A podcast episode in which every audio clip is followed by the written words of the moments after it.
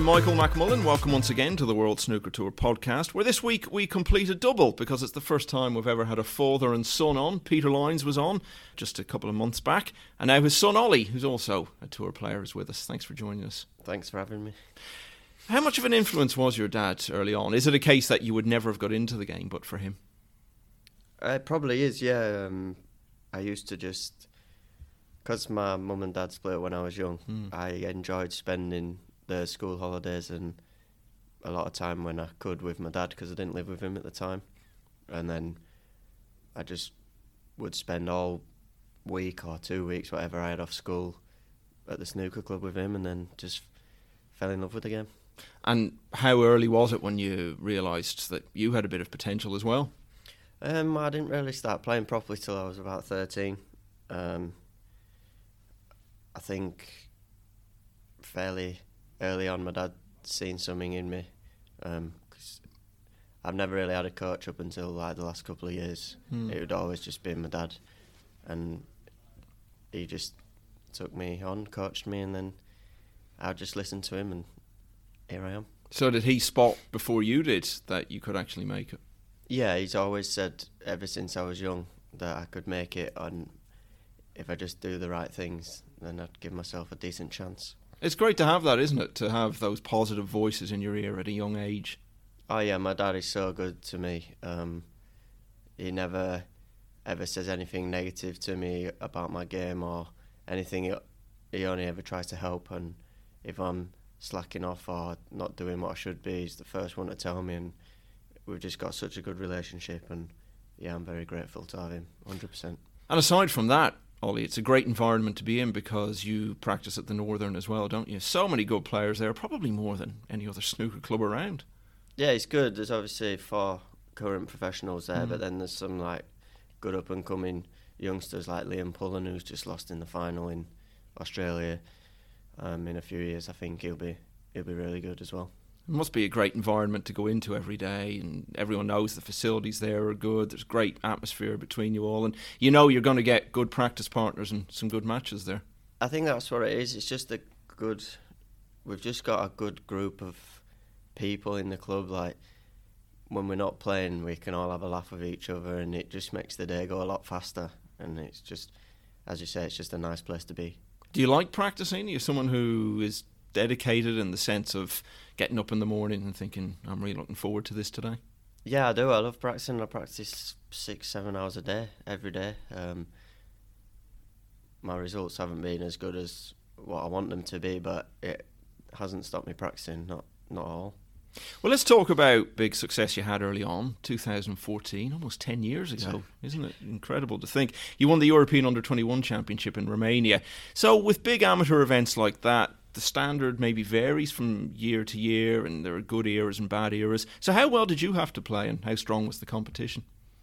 Well, when I look back, I didn't realise that the last four or five people that I beat in the knockout all turned pro.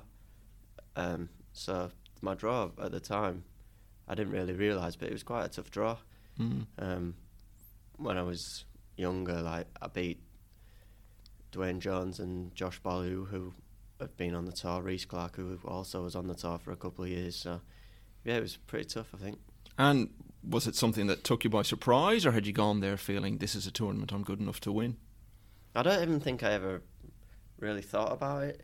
I think I just that was what was good about me when I was younger. I used to just turn up and play, Mm. and then as you get older, you just start thinking more, even though you don't really want to. You just can't help it, and it's probably why I'm not doing as good as I should be. And when did that start for you? When did you start overthinking it? It was probably.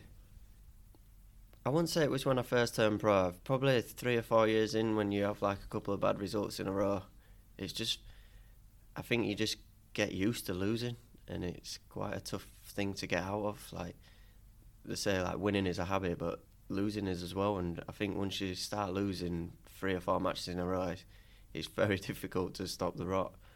It's a hard transition to make, isn't it? Because the amateur game and the pro game, they're just played differently, aren't they? You turn professional, you're up against guys who know all the ring craft, they're so experienced, and you have to learn all that side of it, and you have to learn it on the job. Yeah, one hundred percent. I think I don't think you can turn up these days and not play somewhere near your best Because if you don't, you just get beat. It's just as simple as that. So was it a bit of a surprise for you, Ollie, the early years on tour, just how tough it was? Or had your dad told you it was going to be that way? No, I think I've seen. I used to go around with my dad and stuff, and I've seen that it was tough. But the first few years, I didn't even think about it. I was just so happy to be a professional. Mm. It was what I wanted to do, and then I think after the first few years, like the happiness wears off a bit, and then you just. I wouldn't say go through like a spell, but when you're losing all the time, it's tough to keep positive and be happy and just keep turning up to tournaments and practice and stuff. It does take its toll. Do you think that happens to a lot of players that they're so focused on, I want to be a professional snooker player, that they almost forget that really then the work is just starting and you've then got to learn how to make it a successful career? Yeah, definitely. I think I don't think people realise that when you turn pro, that's actually when it does start. Mm. But I think it's a good way to be as well because you can go through the first year or whatever and just try and really enjoy yourself, which is a better way to look at it. I think so, anyway.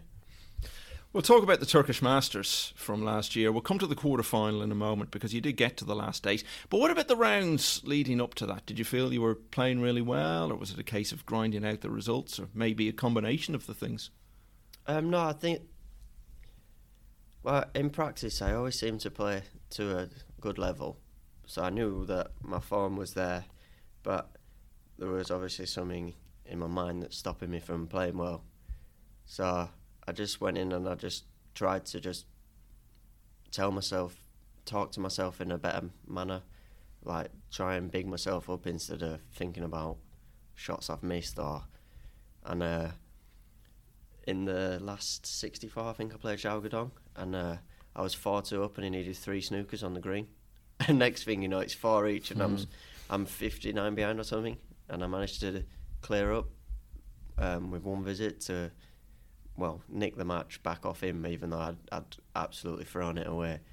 And I think that clearance just made me believe in myself a bit more for the next couple of matches. And why was it you, you took that new mindset? You're saying you decided to big yourself up a bit more. Why was it for that tournament you decided to take that approach? I think I just had enough of just constantly talking to myself, like in a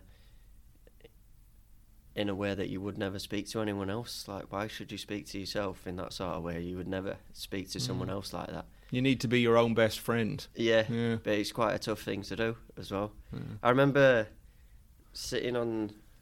I'd gone to practice with Judd probably the week before the Turkish. Oh no, I think it was just before the Welsh actually, which was quite close to the Turkish. I think. Yeah, it's around the same time of year, yeah. And uh, I remember just sitting on the sofa and we had a chat about snooker for maybe an hour, an hour and a half, about like where I was going wrong and how he could help and stuff like that. And there were just some certain stuff that he said to me that I just thought, yeah, why, why am I not doing that? Was he quite tough with you in a good way? Yeah, he always is. We're just such good friends, and uh, if I asked him for advice, he would 100% just try and give me the best advice he could. If it hurt my feelings or whatever, if he thought it was something that I needed to hear, he'd tell me. He's a very straight talking guy, isn't he, Judd? Yeah, he is. He's really good as well. He's really good like that. When you got to the quarter final, then you're playing Shaun Murphy, and you were so close to winning. So tell us about that experience. Yeah, it was. It was a. I think that's the worst loss of my career so far. I've had some tough losses, but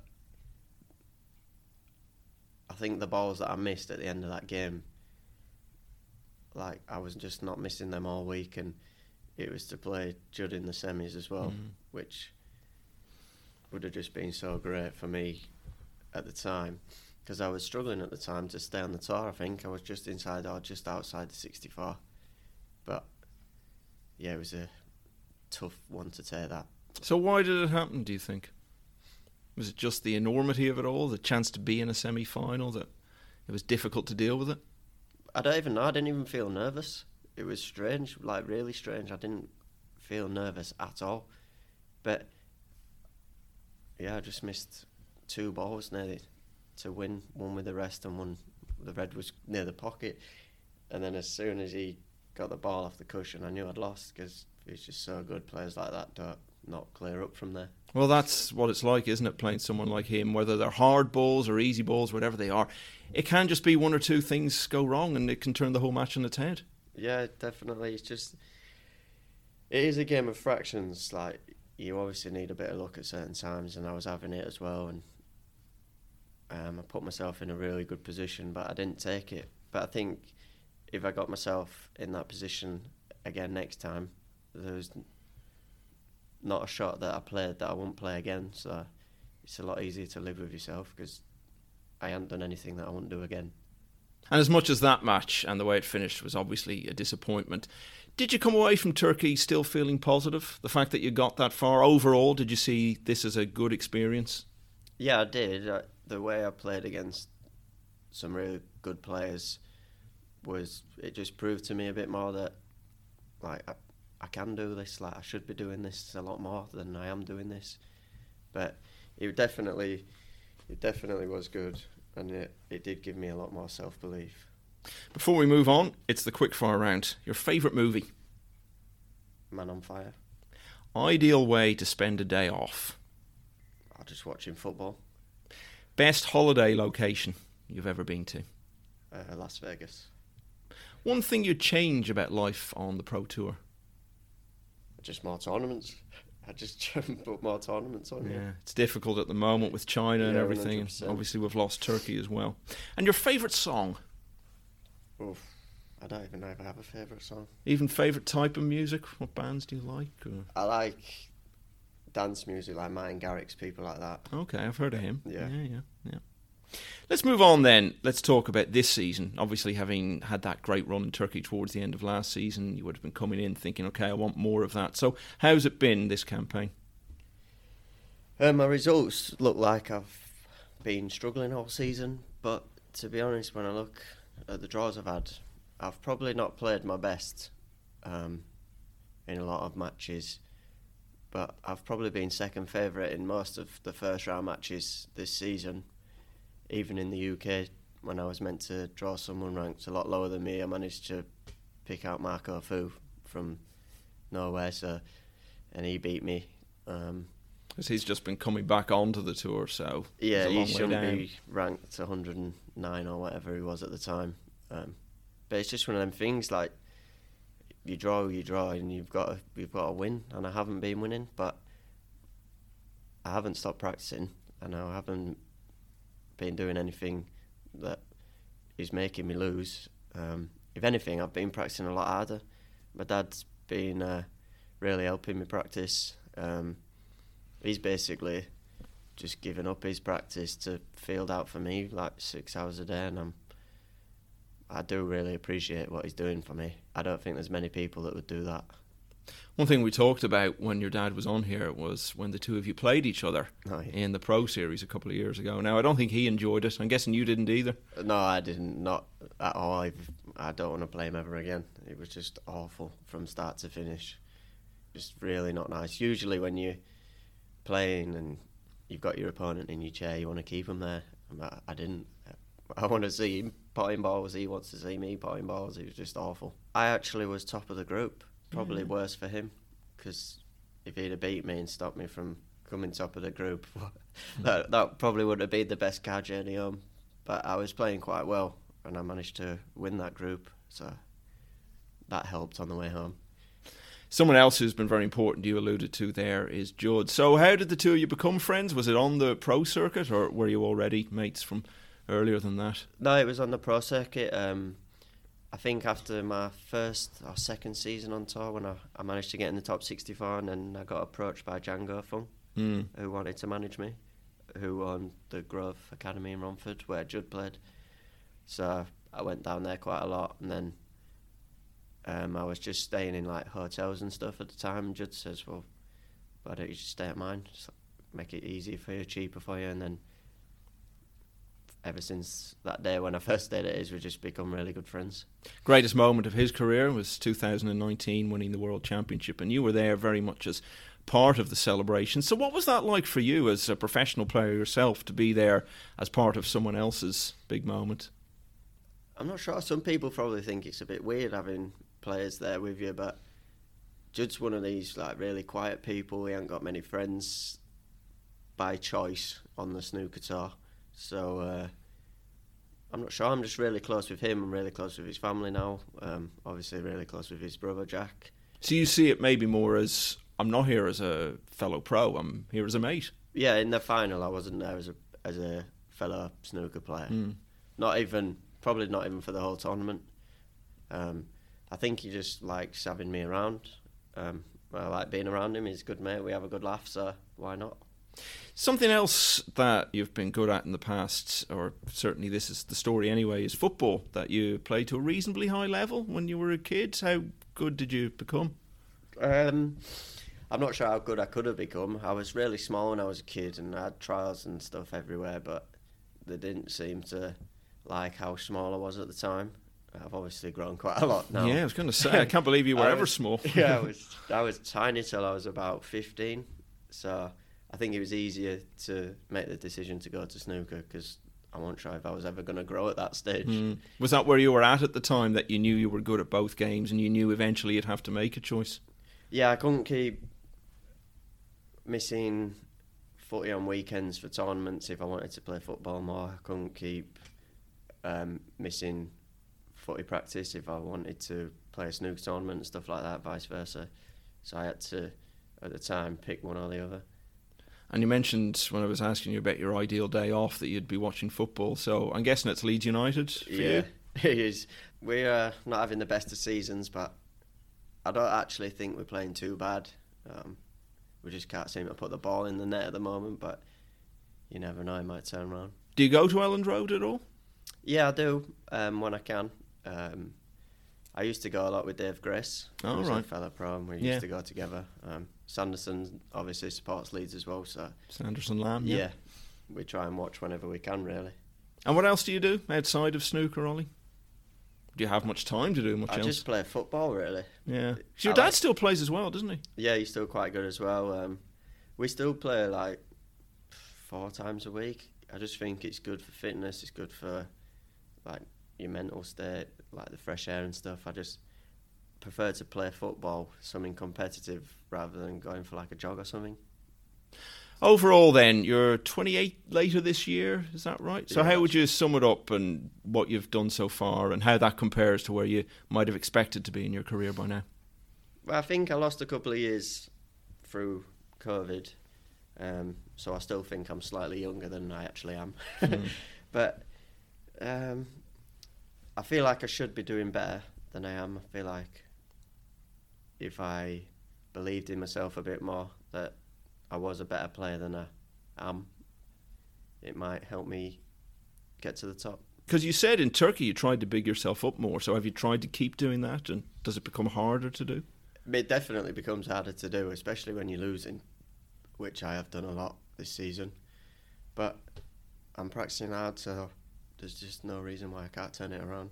And when you say turn it around, what does that mean? Where do you see yourself being a couple of years from now?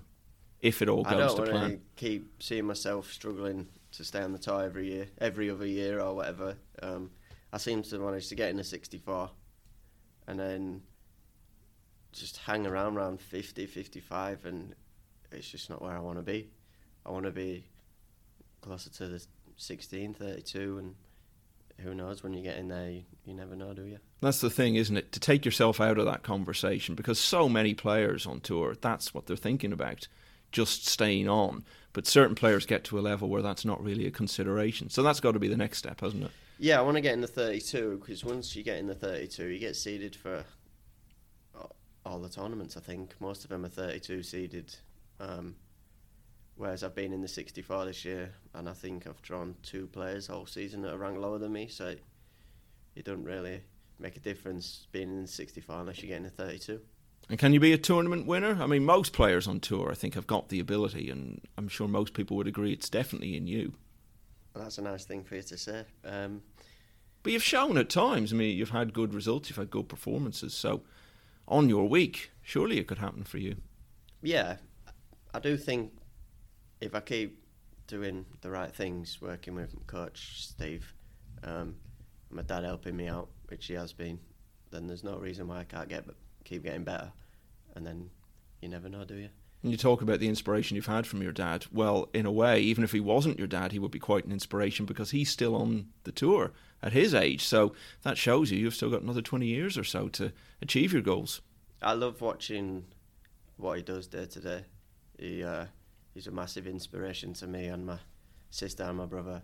Um, we all love what he does for us, and just seeing him how much he still loves the game at 53, I think he is now. Um, the effort he still puts in to travel everywhere, and even then we travel everywhere, and then he, his first priority is to help me, and yeah, he's a massive inspiration in my life.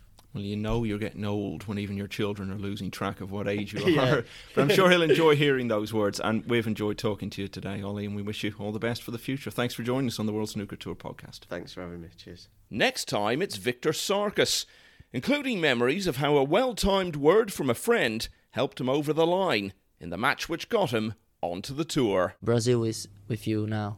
We have more than 200 million people with you now. Think about that and think your father. And I say, okay, it's now. And I won. So that's coming up next time on the World Snooker Tour podcast. And don't forget our bonus content, the 147, rounding up the week's snooker headlines in 147 seconds, out every Tuesday and available to download at WST.tv. Until next time, thanks so much for listening and goodbye.